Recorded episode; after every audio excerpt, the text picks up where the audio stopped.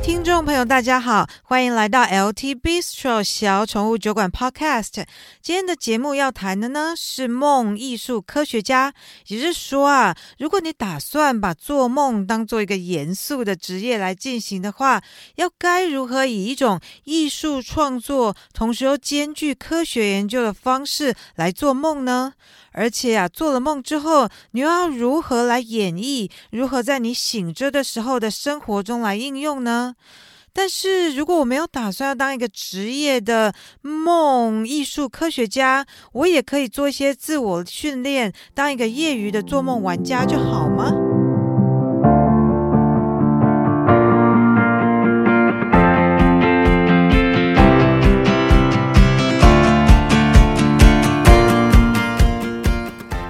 节目啊，算是接续我们第十三集的梦世界啊，让我们来继续探讨梦这一回事。而且呢，让我们再回到赛斯的他在《未知的实像》这本书里面，看看他是怎么样以摄影跟照片的方式来描述说我们捕捉梦的那一刻，以及所谓的梦的艺术科学家是怎么一回事。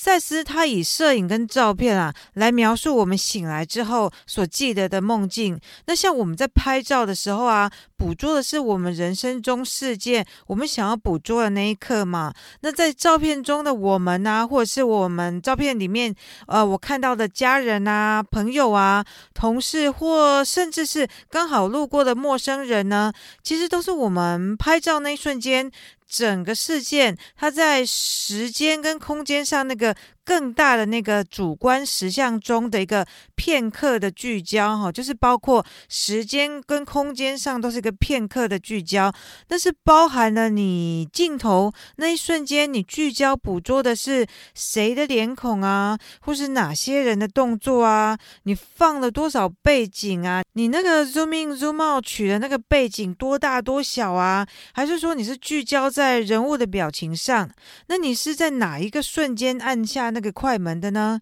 为什么是在那个瞬间按下快门，而不是比较早一点，或是比较晚之后一点呢？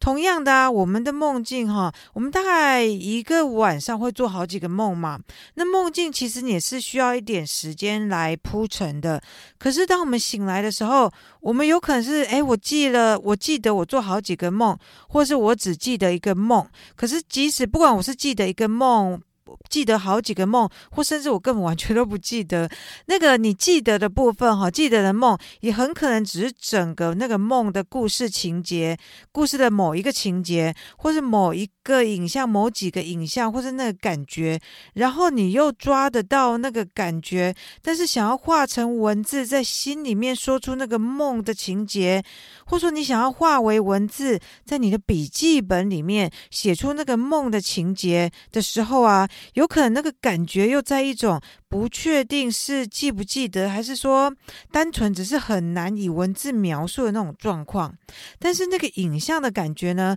就其实它可能还算是一个比较清晰一点的，留在你的记忆中哈。也就是说啊，我们要讲是说啊，我们记得的梦啊，那一。个或是那几个影像，其实就好像啊，是你对梦那个世界拍了一张照片，或是你拍了好几张照片下来。那我们都是只有聚焦捕捉了某一个或某几个瞬间而已。而且呢，我们所捕捉的啊，其实也是依照我们意识心的喜好，很主观性的对整个梦的世界呢，截取了一小部分的影像，然后把它传送到我醒来之后的那个。白天的意识跟记忆里面。其实你试着来这样想想看，是非常有趣的哈。就说我们大概是，当然我们大概会认同说，我能够记得的梦境只是整个梦的故事的一小部分嘛。但是在我们的主观意识之下，大体上会认为说，诶，这就跟我醒着的时候那个白天生活一样嘛。因为我们也是会记得我们的人生经验，记得我认识的人事物，可是你也是会有记得跟不记得，你也是有很多人生经验跟人事物是你忘记的嘛。那我记得那部分啊，记忆深刻的，当然就是我感觉比较深的啊，对我来说重要的啊，或是我在那当下觉得非常开心，或是任何一种开心之外，任何一种情绪很强烈的那种时刻哈，所以我才会记得那些人事物这样子。那同样的，你可以把这个推论到梦里面，就是说梦境里面我会记得的那些少数的片刻啊，当然也是那个梦世界里面发生的，对我来说，对我主观来说比较重要的啊，或是比较好玩的啊，或者是我体验到一些比较强烈的喜怒哀乐、害怕或是好奇或兴奋的感觉，才会在那种醒来的时候记得嘛，而其他。不记的部分，应该是对我来说比较不重要、比较琐碎的情节，所以那些梦我才会不记得嘛。但是，让我们再回想一下我们白天生活经验里面哈，留在我心中的记忆啊，我们到目前为止在阅读赛事资料，它有很大一部分的焦点就是放在我们在做一些练习意识扩展这件事上面哈。就是说，当我们外境随着心境改变的时候，也就是。就是说，在强调说，我们对于自己的过去啊的某一个事件的记忆，那个感觉，甚至于说，对于那个以为很清楚不过了的记忆，哈，其实它也是会跟着你的现在的心境而去改变你对那个记忆的重新诠释，把它重新诠释成开心的啊、悲伤的啊、自责的啊。莫名其妙、无法解释的啊，心痛的啊，还是啼笑皆非的？想想看哦，你试试看哈，好像我们真的可以尝试着，你把自己放在一个不一样的心境里面，然后再回去看那个过去的某个经验，那个经验哦，其实真的可以变成不太一样的经验。而某些呢，有可能某些以往你没有察觉到的心情，跟那种明白的感觉，也许这个时候啊，就可以浮现出来。来了，也就是说呢，我们白天生活的经验跟记忆，其实也是随着我们的主观意识跟喜好聚焦在哪里，于是我就自己编。编织出了那个所谓的经验之网，像网子一样，然后记忆之网。可是，一旦呢，我们的主观意识跟喜好那个聚焦有所改变之后啊，比方说怎么讲？比方说哦，我可能不再像以前那么执着于呃，哎，事情一定要有个交代啊，或者是我可能不再像以前那么执着于哎，男性、女性、父母、子女的角色该如何扮演。或者说，哎，我不再像以前那么执着于夫妻或伴侣或是一个团队，一定要有某种。共识的话，那个主观意识一旦改变之后啊，然后你再去回忆回忆一下过去某些记忆哈，来比较看看说你的主观意识改变之前跟之后，你对那个记忆的觉察方式，或者说那些记忆啊，在你心目中留下来的那个像摄影一般的照片，是不是会有所改变呢？这么做之后啊，你再去想想看你的梦。你记得的那些梦的片段，那些像是照片一样，对于梦的那些摄影的快照，会不会其实也跟你白天醒时生活一样？其实啊，是可以随着你这个人的主观心境而拍下不一样的梦的照片的。也就是说啊，如果你感觉你的梦境的走向，哎，好像变了，其实有可能哦，是你这个人的主观意识有了改变。也就是说啊，其实未必是你的梦事件改变了，只是你看梦事件里面的那些故事情节的角度，你的观点不一样了，或说你有兴趣的东西不同了，所以呢，你在梦世界里面拍下来的照片，也就是那些变成你醒来时候记得的那些片刻的影像，也就会跟着有所不同了。所以啊，简单来说就是啊，摄影师的心境改变了，即使外境还是外面的环境还是一样。这个外境哈，我我我们在讲这个外境的时候，是包括白天醒时生活的那个世界，还有晚上的梦世界哦。就说，只要摄影师的心境改变了，其实这个外境拍下来的照片呐，看起来就会不一样了。接下来呢，我们再来聊聊梦的艺术科学家。当我们在说艺艺术家的时候，我们是在谈创造这件事情吗？因为艺术家本身就是一个创造者啊，他们创造出有美感的东西。那这些有美感的东西，包括比方说文学类的，像是诗歌啊、戏剧啊、小说，或是视觉类的，比方说艺术家创造出绘画、雕塑、摄影，或是造型类的。比方说，艺术家创造出了服装、造型、发型等等，那它有可能是表演类的，比方说像是戏剧啊，或是舞蹈，或者说它有可能是声音之类的，像是音乐或是说相声。那也有一些呢，艺术是属于比较现代型的哈，比方说像是电影啊、电视啊、装置艺术啊、多媒体艺术、行动艺术等等。那这些呢，都是属于不同类型的创作。而我们作为欣赏者啊，其实也是以不同的感官，可能是视觉、听觉等等，去感觉这些艺术作品。而当我们谈到科学家的时候呢，我们在指的是一种方法跟系统，也就是说，如何把知识呢以有系统的方式整理起来，以及呢以一种好奇的心去探索这个世界，来了解世界上的事情是如何运作的。好，那说了说到艺术跟科学之后，我们再回来讲哈，所以梦的艺术科学家又是怎么一回事呢？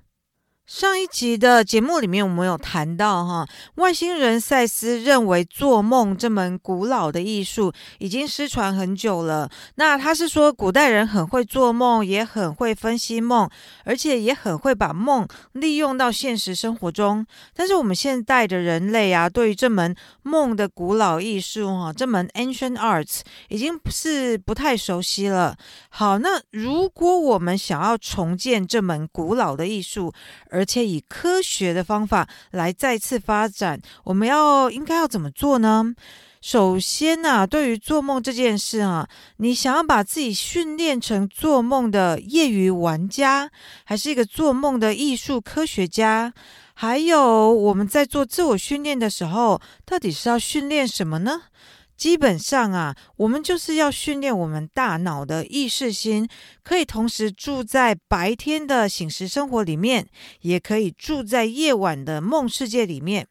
如果我们在夜晚的梦世界里面呢、大脑的意识心也可以在我们的意识指挥之下启动。也就是说，以一种比较主动的方式，在梦这个世界里面去创造梦，去体验梦，那么就是可以在那个梦的世界里面，以一种自由自在的、安全的方式来体验那个梦的存在。这样子啊，就可以让我们大脑呢跟意识呢有一种扩展的练习和觉查体验。那你想想看嘛，我们一天睡八个小时，也就是说一天有三分之一的时候是在梦这个世界里面呢。那其实也是一个不短的时间嘛，对不对？所以大家何不试试看，稍微去睁开梦世界里面的意识之眼，来去观察一下我们在那里到底在搞什么鬼啊？好的，所以啊，首先呢，如果你愿意这样尝试的话啊，这赛斯外星人他是给你挂保证哦。他说他保证你一定可以成为一个对自己的梦的生产力感到很满意的业余做梦玩家。好，那如果你的野心比较大，想要当一个梦的艺术科学家呢，这个可能性是怎么样啊？高不高啊？是不是比业余玩家认真一点就可以做到呢？呃，这大家这个时候，其实你可以拿你目前正在执行中、正在做的一些兴趣来想想看，就有答案了。比方说，你现在闲暇时间在兴趣上在发展什么呢？你可能会不会，比方说，有人在家里做卡片啊，那有些人喜欢拼花布啊，有些人喜欢酿啤酒啊，那也有些人可能，比方说，喜欢出海，那个就是坐船出海钓花枝、钓软丝啊。或者是有些人比较喜欢那个在家里静态的做皮件呢，或是有些人喜欢读书，于是他就开始写书评在在 Face Facebook 上面分享嘛。那或者是哎，有些人喜欢种东西啊，做园艺，或者是做一些小饰品，比方说耳环啊等等的。好，那而且这些是以一种业余玩家的态度跟水准来做。OK，那你可能做一做之后，你会开始哎分享给你周遭的亲朋好友嘛，分享那些你做的东西啊，或是呃传那些你写文章给他们看啊，或者说比方你呃你出海钓到软丝或者是呃十班好了，然后就开始跟亲友分享啊，这时候哎你想想看，亲友会怎么回应我们？亲友大人通常就是我们的那个应援团嘛，他一定会开始称赞我们说，哦你好厉害哦，你这个东西怎么做这么好看，可以拿去卖了啦。哎呀，你文章怎么写这么好？哎，你可以出书了呢。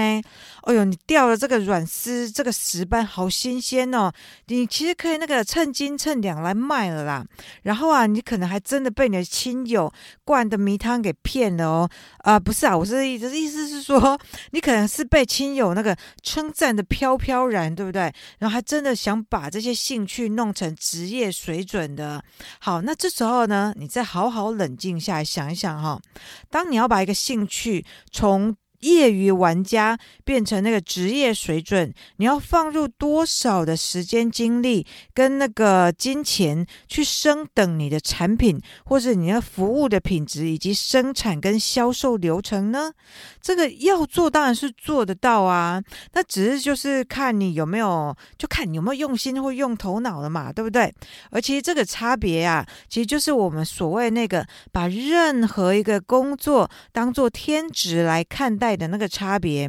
而那个当做天职啊来看待啊，是需要很多年的训练，还有一个强烈的目的感，以及一种奉献的热忱哦。而且呢，其实啊，这也跟任何一个职业一样嘛。你想要当那个领域的什么什么家，比方说艺术家啊、科学家啊、什么什么专家，或是什么什么师啊，比方说呃医师啊、律师啊、工程师，其实都要有那个天生的才能当先决条件，然后再加上后天的训练，以及大胆探索、自发性的投入，不管外界怎么说，都会有一种工作上的喜悦，然后呢，它就会变成你的天职了。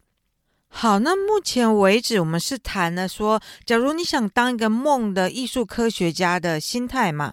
那么这个工作内容，或者说这个梦艺术科学家这个天职的内容是什么呢？我们哈来一步一步的来讲。首先呢，第一呢，你要学会做清醒梦，也就是啊，你要有办法在梦里面醒过来，然后啊，知道你正在做梦。因为啊，你要能够从梦里面醒来，这样你才有办法能够主动的去创造梦嘛。OK，好，那这是第一步哈，而第二步呢，你要开始在梦里面变得敏感起来。也就是说呢，梦里面啊，一个事件的发生，它是怎么开始的，发生了什么事，以及这个事件是如何结束的，你呢要开始对这些变化呢是非常的敏感，可以敏锐的去觉察它们。OK，好，再来呢。第三步，你要开始熟悉自己的梦里面出现的符号，因为其实啊，虽然我们说呃，书店里面你可能可以找到一些就是教你如何解析梦的书，不过其实啊，梦是非常个人、非常私人化的。梦里面它出现的事件或符号呢，其实你也都必须以你自己个人的人生经历以及你的个性来去解析哈。比方说，呃，不一样的人梦到一样的事件或是人，比方说你梦到你在梦里面逃亡，或是比方说脚受伤了，或是你在梦里面梦到过世的亲人，或是梦到呃还在的亲人，但是在梦里面过世了。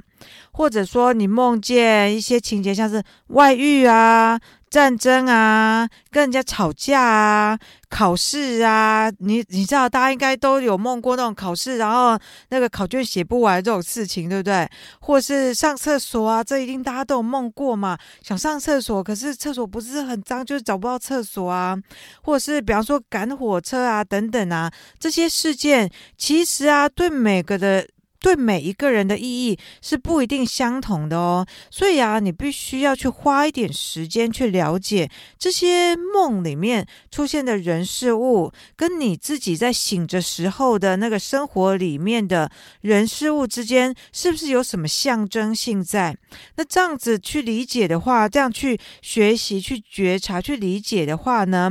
你就下次梦里面，如果再次出现那个你已经熟悉了的人事物的符号的话啊，你就能够比较容易开始去了解你自己做这个梦里面要传递什么样的讯息给你了。